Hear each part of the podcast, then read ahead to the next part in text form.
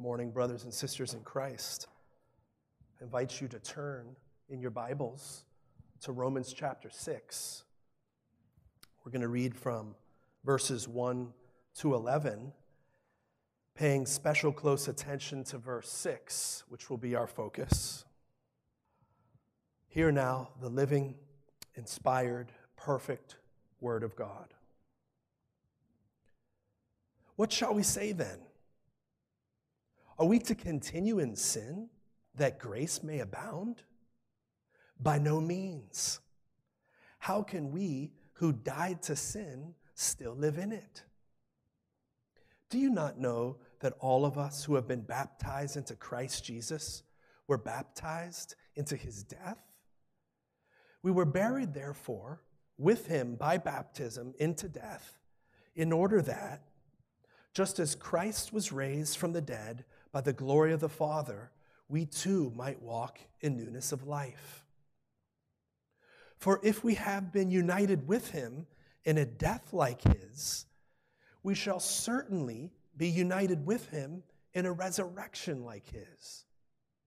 We know that our old self, our old man, was crucified with him in order that the body of sin might be brought to nothing, so that we would no longer be enslaved to sin. For one who has died has been set free from sin. Now, if we have died with Christ, we believe that we will also live with him. We know that Christ, being raised from the dead, will never die again. Death no longer has dominion over him. For the death he died, he died to sin once for all. But the life he lives, he lives to God. So you also must consider yourselves dead to sin and alive to God in Christ Jesus. Pray with me. Father, we're so thankful for your word. Father, we thank you for your spirit who wrote your word, who spoke your word. We thank you for your spirit who raised Christ from the dead, for your spirit who gave us the gift of faith and united us to Christ. And now we ask for your same Holy Spirit to empower us. Strengthen us, Lord. Strengthen me. We have this treasure of the glory of Christ and your Spirit in us in these jars of clay, in these broken bodies, so that the power might be seen to be yours and not ours. So do it for your glory, Father, that we may leave transformed, more like Christ. And it's in his name we pray. Amen.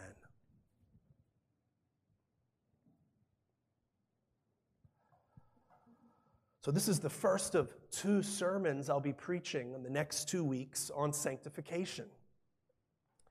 This week, we're going to look at definitive sanctification. Next week, we're going to look at progressive sanctification. Man, he's already getting into big words already. Well, definitive sanctification can be defined by our main point, our main idea, and it's this. In our union with Christ, we have been set free from the enslaving power of sin. In Christ, the enslaving power of sin has been destroyed definitively once for all. And this is based on the fact our old man was crucified with Christ. That'll be our first point. And the purpose of that was to destroy the body of sin. Which brings about this glorious result, our third point. We're no longer slaves to sin. And we'll look at some points of application. Count this to be true. Consider this to be true. Well, this sermon is not disconnected from our time in Genesis.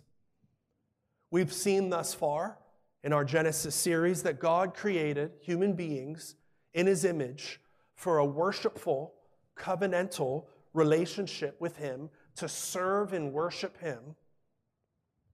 But when Adam, our representative, sinned, he plunged himself and all of humanity into double trouble a state of condemnation and enslavement to sin.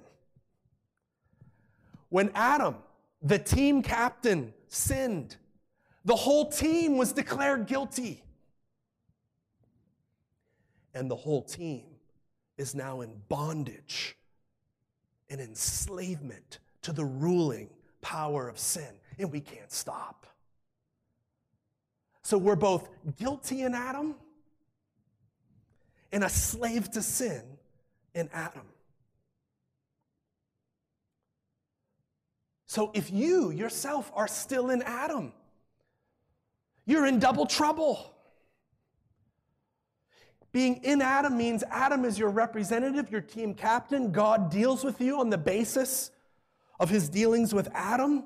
And you have both the legal or forensic result of his sin in the courtroom of God before God the judge. You're guilty and therefore deserve, deserving of being condemned in the lake of fire forever. You face the wrath of God. But there's also the behavioral result of his sin. Your desires are corrupted, they're dominated by the enslaving power of sin. And so the double trouble is both the guilt and corruption of sin. We see this in the Westminster Confession of Faith, chapter 6, where we have in red the guilt of sin, and in yellow, the corruption, the defilement of sin. And so we notice by our first parent's sin, they fell from their original righteousness in communion with God, and so became dead in sin and wholly defiled in all the parts and faculties of soul and body. They, Adam and Eve, being the root of all mankind, the guilt of this sin was imputed to us, and the same death and sin and corrupted nature conveyed to all their posterity. That's you and me, every human being descending from them by ordinary generation. These are the works of the devil. This was his scheme and plot and plan all along. Satan tempted Adam and Eve so that they might be disqualified from fellowship with God as guilty sinners condemned to die, exiled forever from his presence, and for them to become slaves to the bondage and corruption of sin. Even though Pastor John is on vacation, we still have, but God. His but God is with us in spirit by the Holy Spirit. But God promised in the covenant of grace, first declared in Genesis 3:15, that the offspring or the seed of the woman would come to crush the head of the serpent, which is to say that Christ would come to destroy the works of the devil. 1 John 3:8. Christ came to destroy the works of the devil. And so God's all sufficient provision for this double trouble of Adam's sin that we are trapped in apart from Christ. God's provision for the double trouble is the gospel of Jesus Christ. In the gospel, God answers to both of the double trouble dilemmas with double grace. It's what John Calvin called in Latin, duplex gratia, double grace. In Christ, through his finished work of his perfect life, substitutionary death, glorious resurrection, and pouring out of the Holy Spirit, God provides all the rescuing grace we need for the double trouble.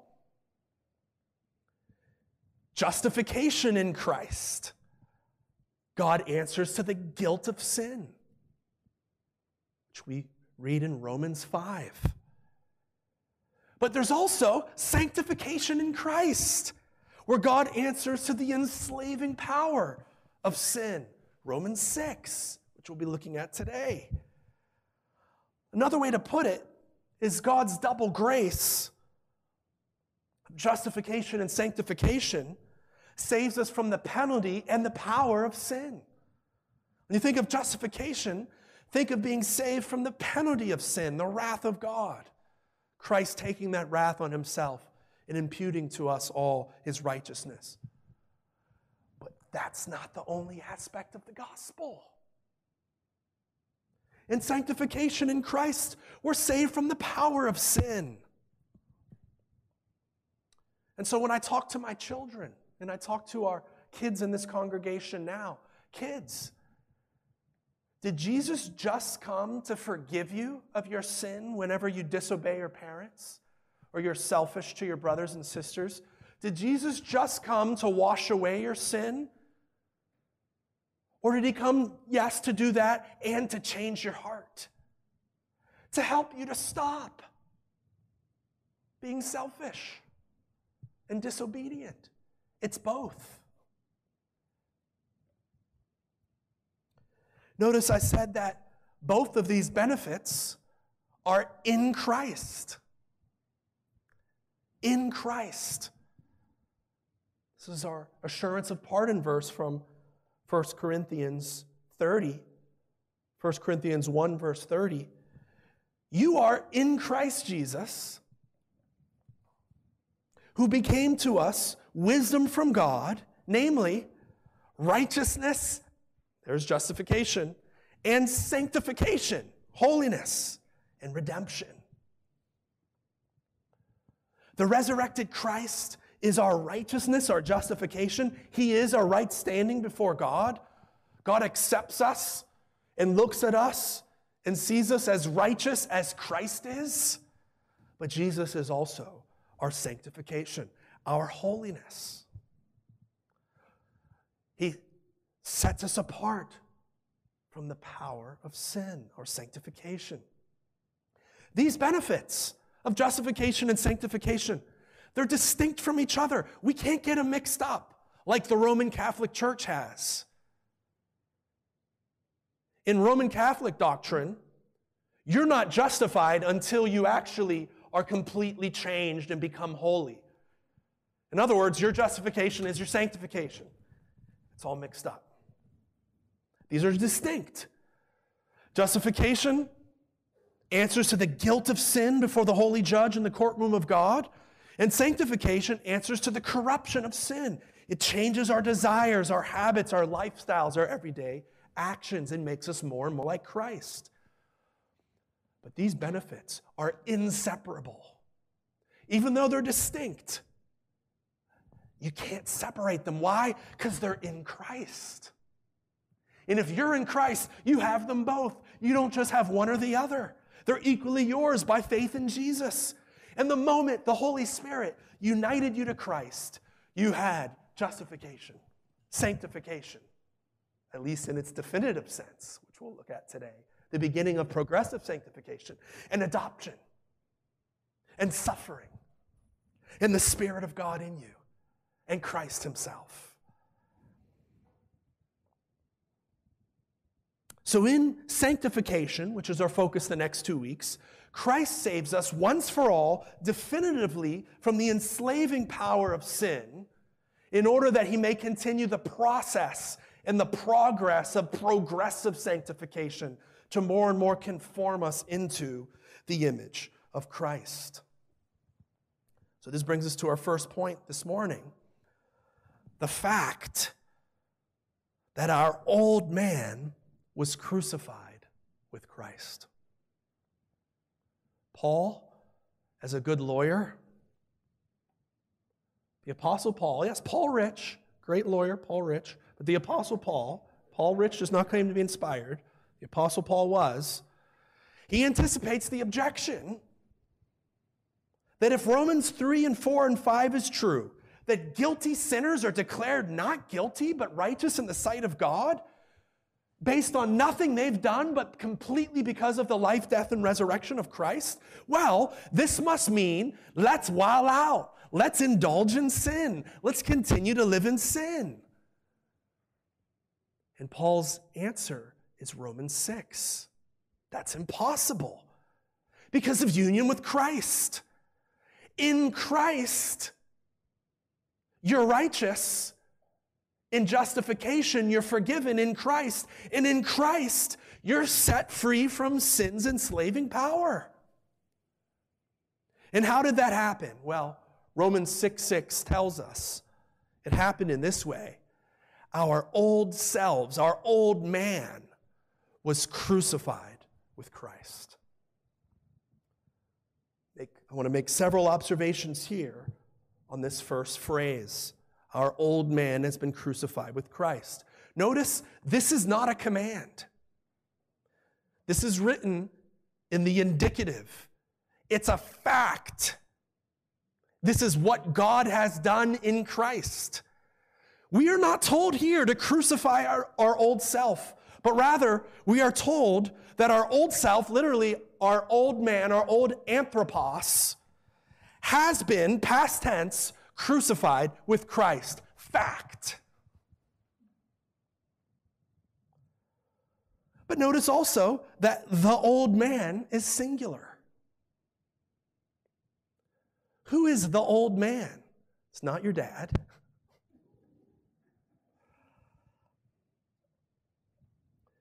Well, where's the last place Paul mentioned anthropos, man? Well, it's in the chapter before this. In Romans 5, verse 12, sin came into the world through one man and death through sin. What man is that? Adam. And then in verse 19, for as by the one man's disobedience the many were made righteous, so by the one man's obedience the many will be made righteous. So when you think of old man, think of Adam. But notice it's our old man, our association with Adam. Our old man is our former identification and union with Adam, consisting of not only Adam's guilt, but the bondage of sin when we were dominated by the rule and reign of sin, death, and Satan. Ephesians 4:22 also mentions the old man, which Paul says belongs to our former, our old manner of life, which is corrupt through deceitful desires. We have some clues in our verse. Notice that our old man is very much correlated and related to the body of sin that is enslaved to sin. What is the body of sin? The body of sin is the fallen human condition that uses the physical body as the means to sin.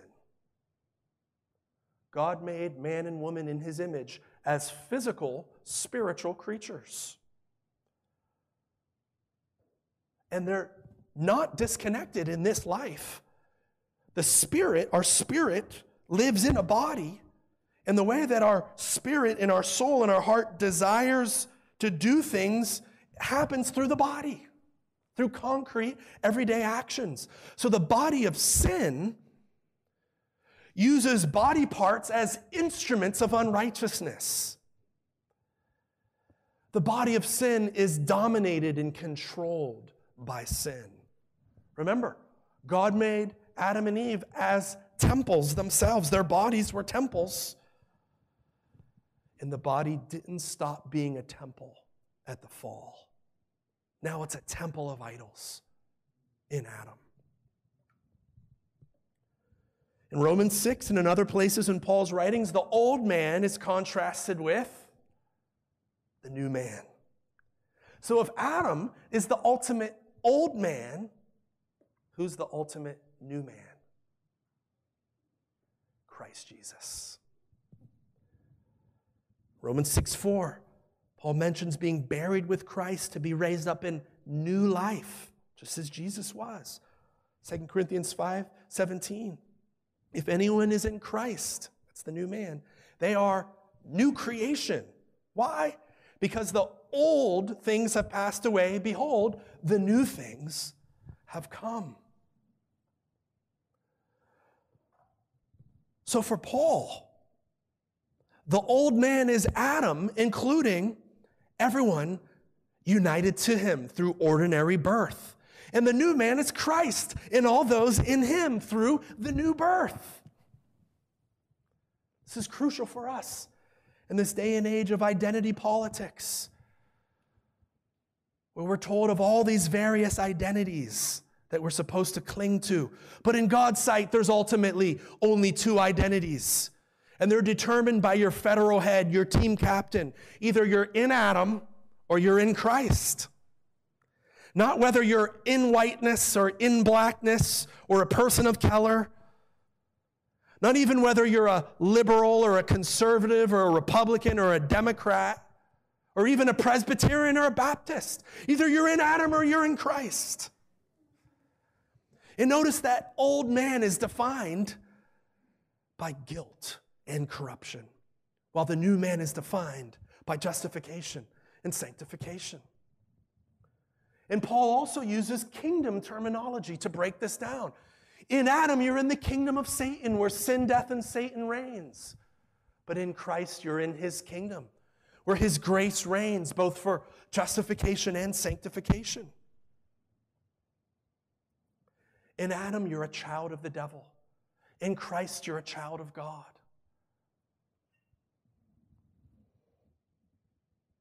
So, what has happened to the old man? What has happened to our, our old man? It says it was crucified together with Christ. It gets X'd out by Christ.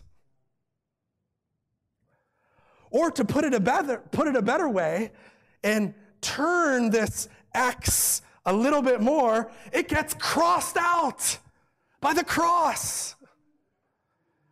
Our old man associated with Adam that was not only guilty before God, but dominated by the rule and reign of sin has been crucified. That's something to praise God for. So this begs the question Christian, are you still the old man? Or do you still have the old man? Professor John Murray is worth quoting here. Our old man is the unregenerate man in his entirety, in contrast with the new man as the regenerate man in his entirety. It is a mistake to think of the believer as both an old man and new man, or as having in him both the old man from remaining corruption or sin, so that when I sin, oh, that's the old man, and the new man from regeneration. This is apparent, this is clear by the fact that old man has been crucified with Christ. And the tense indicates a once for all definitive act after the pattern of Christ's crucifixion. The fact our old man was crucified with him. This verb, to be crucified with him, is in the passive voice. That means the old man did not do the crucifying. That would be the active voice. Nor did the old man crucify itself. That would be the middle voice in the Greek. But the crucifying is what happened to the old man. When? At the cross. When Christ, our representative, was crucified. Our old man was crucified with him. God the Father crucified the old man. One brother nicely put it God killed me and gave me his son's life instead. God the Father killed your old Adam self when Jesus was crucified. Notice this though. It does not say our old man was crucified, period. Our old man was crucified with him, referring to Christ. Literally in the Greek, our old man was co crucified with Christ. And this verb, to be crucified with, all one word, only occurs in a few places in the New Testament, and it's striking that it first occurs in the Gospels. Like Mark 15:32 referring to the criminals who were crucified with Christ at Calvary. Well, what's that have to do with me, Tim? I was not there physically. True, we were not there necessarily existentially in space and time. We were not born yet, but we were there at the cross with Christ, being crucified together with him spiritually through our union with Christ. How so? Because Jesus was there and you're in him. And God the Father chose us in Him before the foundation of the world. So that when Christ came into the world, He lived not for Himself, but on our behalf. When He went to the cross and was crucified, He was crucified on our behalf, representing us. Christ was crucified and everyone else in Him. Everyone who'd put their faith in Him. From Genesis to the return of Christ was there being crucified together with Christ. When he died, we died. Paul puts this very clearly in 2 Corinthians chapter 5. For the love of Christ controls us because we've concluded this that one has died for all. That's Jesus. He's died for all. But who are the all? It's not every human. Therefore, all have died. If Jesus died for every single human, every human would be crucified with Christ and be set free from the power of sin, but that's not the case. The all that Christ died for died with him. Verse 15, and he died for all, so that those who live might no longer live for themselves, but for him who for their sake died and was raised. And this concept of being crucified with Christ so that you no longer live for yourself, but live for the one who died for you, comes again in Galatians 2:20, where we actually find the same verb for being crucified with. I have been crucified with Christ. It is no longer I who live, but Christ who lives in me. In the life I now live in the flesh, in this body that is, I live by faith in the Son of God who loved me and gave himself for me. So I wanted to take an entire sermon to let the Lord cause this to sink through into our souls. That our old self, our old man, our identification with Adam has been crucified together with Christ. And that everything that Jesus did counts for us. And what he did in him, we did as well. So, therefore, this terminology of with him, with Christ, comes through over and over and over again. We've been crucified with Christ. We've died with Christ, verse 8. We've been buried with Christ, verse 4. We've been made alive together with Christ, Ephesians 2 5.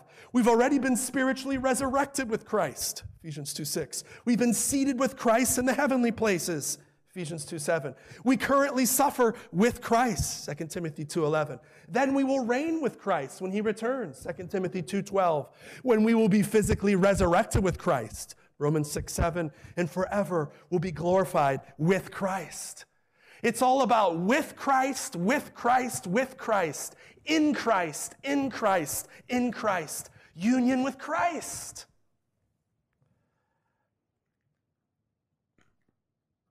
So much happened at the cross. God not only poured out his wrath on his son to take the punishment for our sins, but he also crucified who we were in Adam for this main purpose to destroy the body of sin. We were crucified together with Christ at the cross for this purpose, in order that the body of sin might be brought to nothing. Again, the body of sin is the human body controlled by sin and enslaved to its desires. Verse 12 is helpful in the chapter where Paul commands Christians not to let sin reign as king over their bodies so that they obey the lustful desires and sinful passions.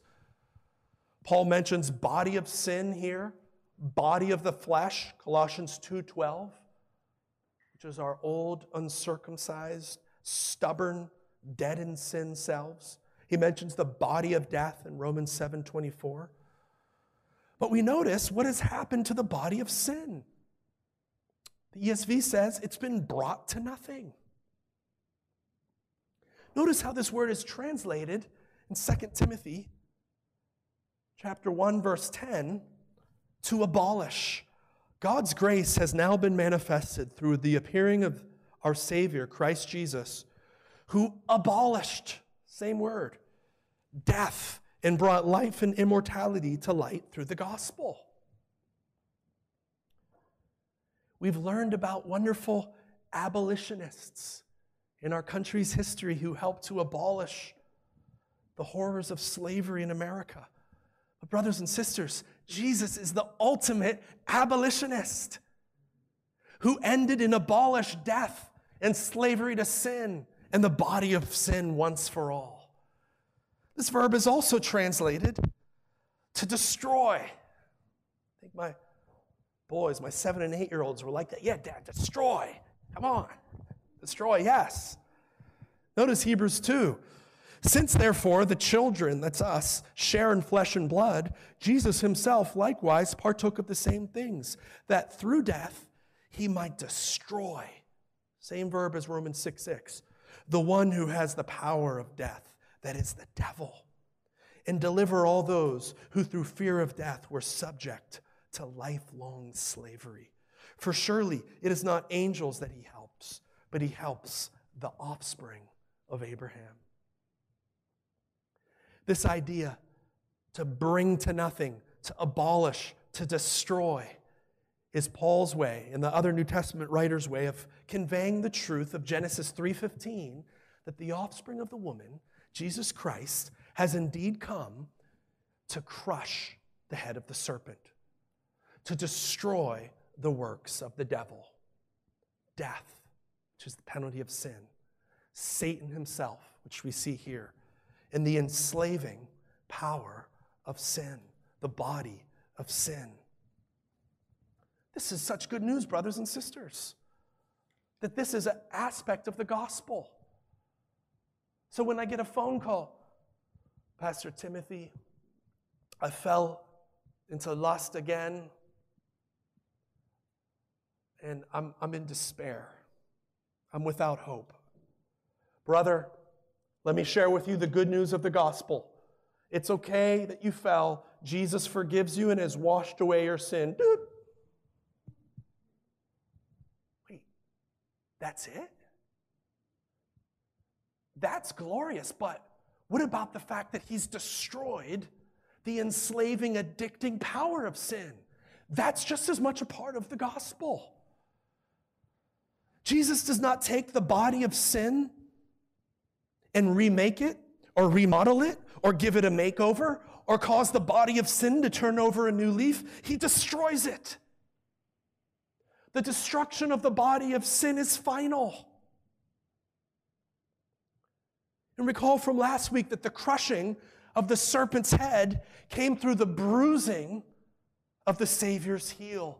So, what's the instrument that Christ used to kill the old man and to destroy the body of sin. It's the cross. It's the cross. Well, this raises another question What kind of body do you and I have now? Us Christians. What kind of bodies are they if they're not bodies of sin? Because I don't know about you, Pastor Tim, but I still got sin in this body. And my body has not been raised from the dead yet. And my body can get sick, and my body will die. All because of Adam's sin. Then what kind of body do I have? Christians have mortal bodies that will die, where sin still lives in them. But our bodies are not controlled or dominated by the rule and reign of sin. Our bodies are temples of the Holy Spirit. The same Spirit of Christ who raised him from the dead lives inside these broken bodies. This is a glorious mystery. It's the already not yet. Until Christ comes back to resurrect these bodies, there's resurrection life in the victory of, of Christ in these bodies. Sin does not control this body, Jesus does. And He enables us to use these bodies to worship God, to love, to serve Jesus, and serve each other. And that brings us to our third point the result of Jesus crucifying our old man, the result of Him destroying the body of sin is to set us free so that we no longer be slaves to sin.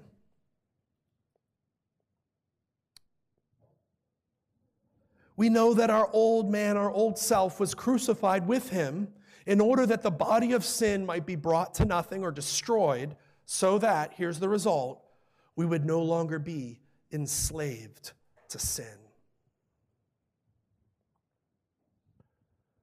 Remember, God created Adam as a servant to serve God as a priestly worshiper.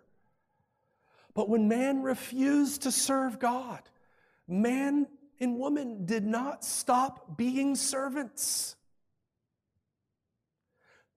The question is who or what are you serving? The question is not, are you a servant?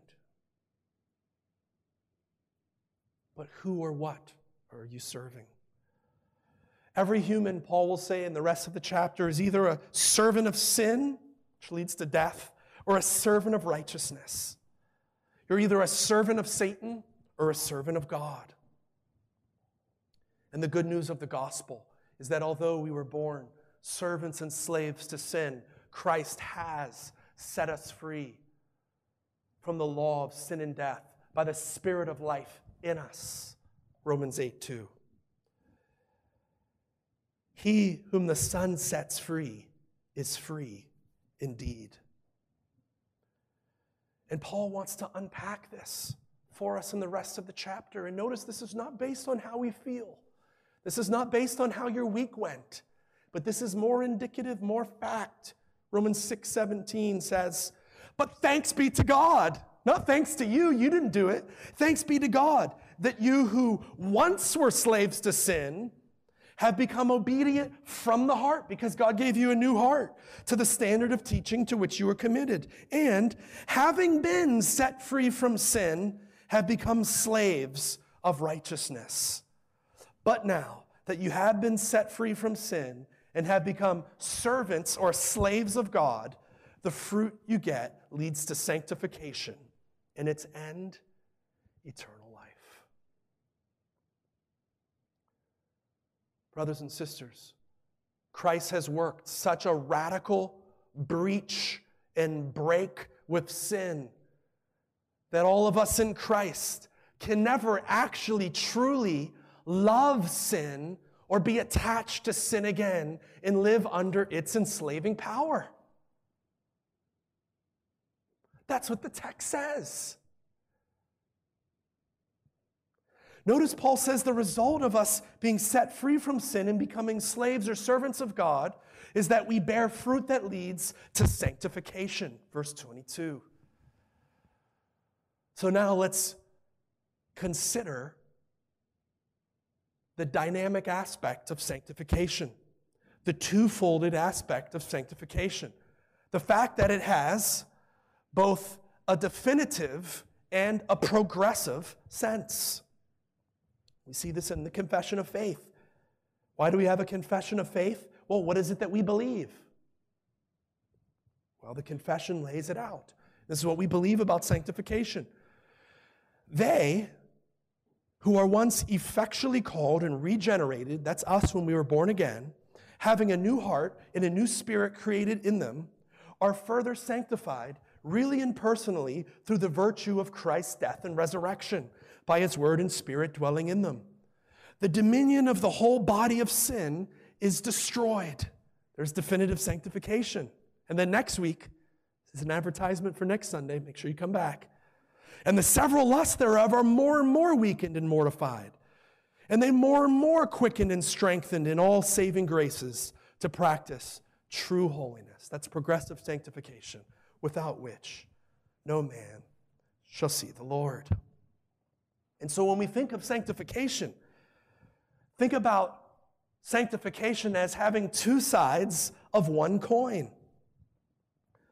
Side A, that's definitive sanctification, the once for all breach with sin's enslaving power that happened the moment you were born again. When you were united to Christ, boom, you're set free from the domination and rule and reign of sin. But that sets in motion side B, progressive sanctification. The Holy Spirit in you progressively, day by day, making us more like Christ through the means of grace prayer in His Word, repentance, confession, saying no to sin and yes to God. But we should think of side A as definitive sanctification because it's the once for all aspect. It occurred once for all the moment you are united to Christ. Just like Christ will not die again and be raised again. You have been crucified with Christ and raised with Christ, but also because it forms the basis and provides the power for the ongoing progressive sanctification. Summarize it like this The reason we can daily put off the sinful practices that belong to the old man is because Christ has already crucified the old man.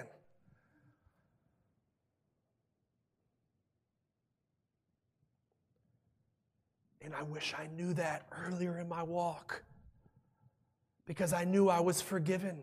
I knew I was a child of God, but I thought sanctification was basically up to me. Oh, had I known and it been clearer, sin no longer rules and reigns over me. And it's with the basis of that I can go forward and fight sin.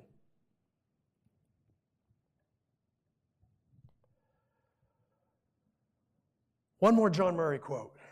Last one. What the apostle has in view is the once for all definitive breach with sin, which constitutes the identity of the believer. If we view sin as a realm or sphere, then the believer no longer lives in that realm or sphere. And just as it is true with reference to life in the sphere of this world, that the person who has died passed away but could not be found. So it is with the sphere of sin. The believer is no longer there because he has died to sin. The believer died to sin once and he's been translated to another realm. What realm or sphere have we been translated or transferred to? It's the kingdom of Christ in Christ.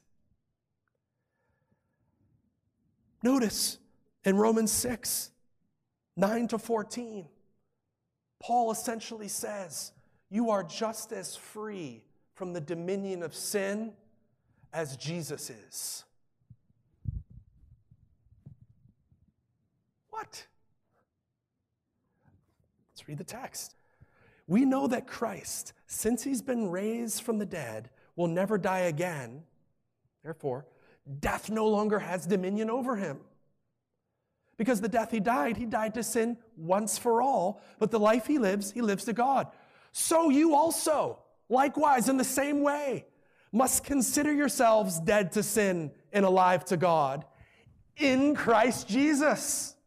Verse 14, for sin will have no dominion over you, since you are not under law, but under grace. Sin and death no longer has dominion over Jesus, so also count that to be true for you. Verse 14. Because you're in Jesus.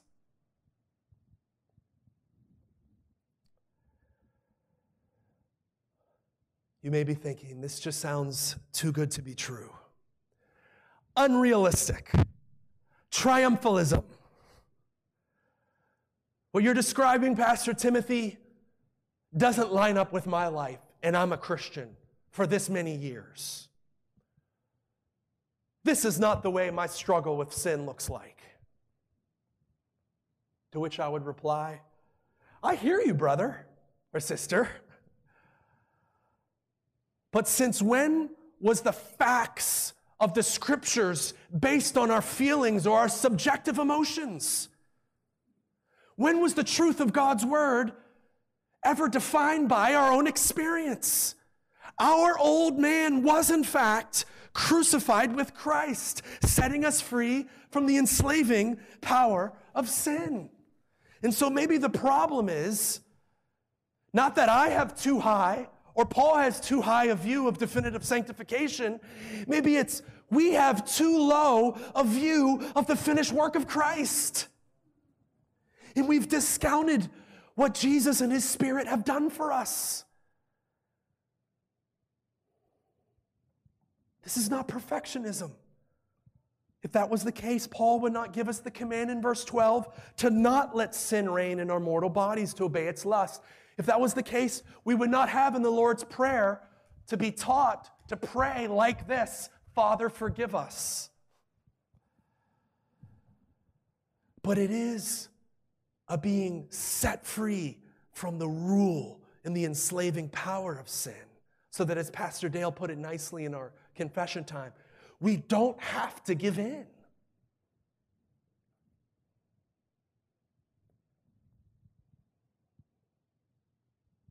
And so this brings us to our final point. At the end of the day, we must count this to be true. We must count this or consider this to be true. You may have noticed I had skipped the first few words of verse 6.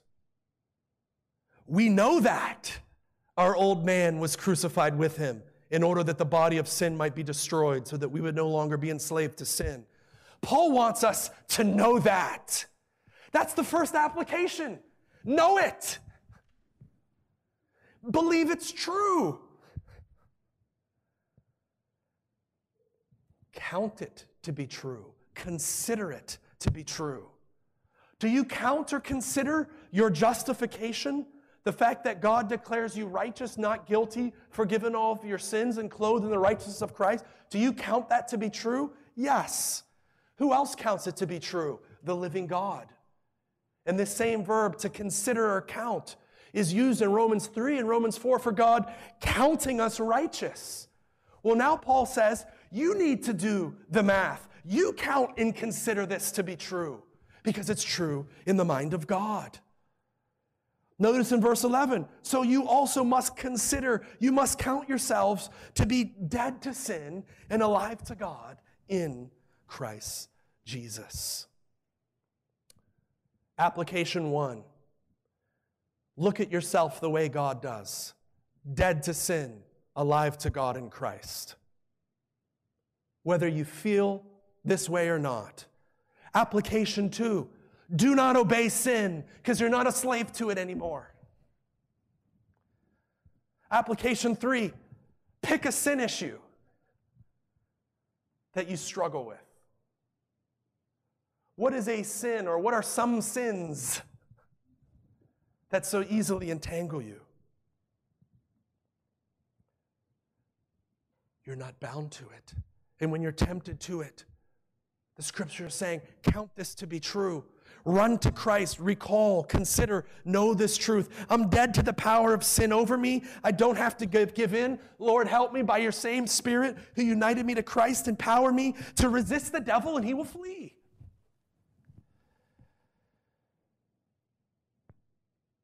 And if you sin, repent and turn back to Christ.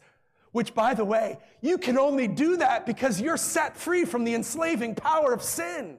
People in Adam cannot repent and turn to Christ. The fact that you can confess your sin displays that it does not rule and reign over you.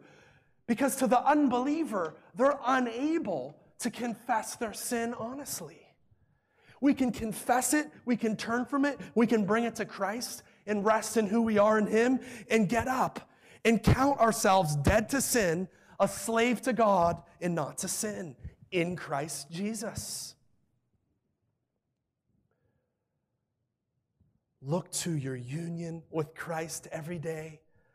See that Jesus is your justification, He is your sanctification. Your deliverance and freedom from the enslaving power of sin is just as true as the resurrected Christ standing at the right hand of the Father.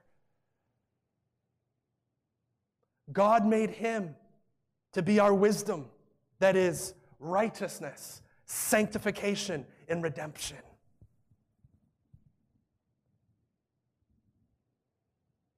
In Christ, we have justification and sanctification. But best of all, in Christ, we get Christ.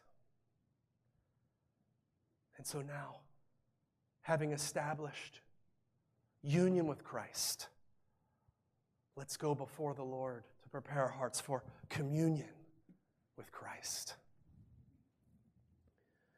Oh, Father, we could not have written this up. Father, even us in Christ who have been walking with you for 20 years, 30, 40, 50 years, we would not have written this script, Father. We thank you for the good news of the gospel that you not only wash us and forgive us and justify us, but you set us free from the bondage of sin and set in motion this glorious process of making us more and more like Christ. Father, help us to think upon our definitive sanctification, that we've been set free from sin once for all. And just as sin and death can never reign over Christ, it can't reign over us in Him. And so, Lord, use now this glorious means of grace, the Lord's Supper, to show us this truth. In Jesus' name we pray. Amen.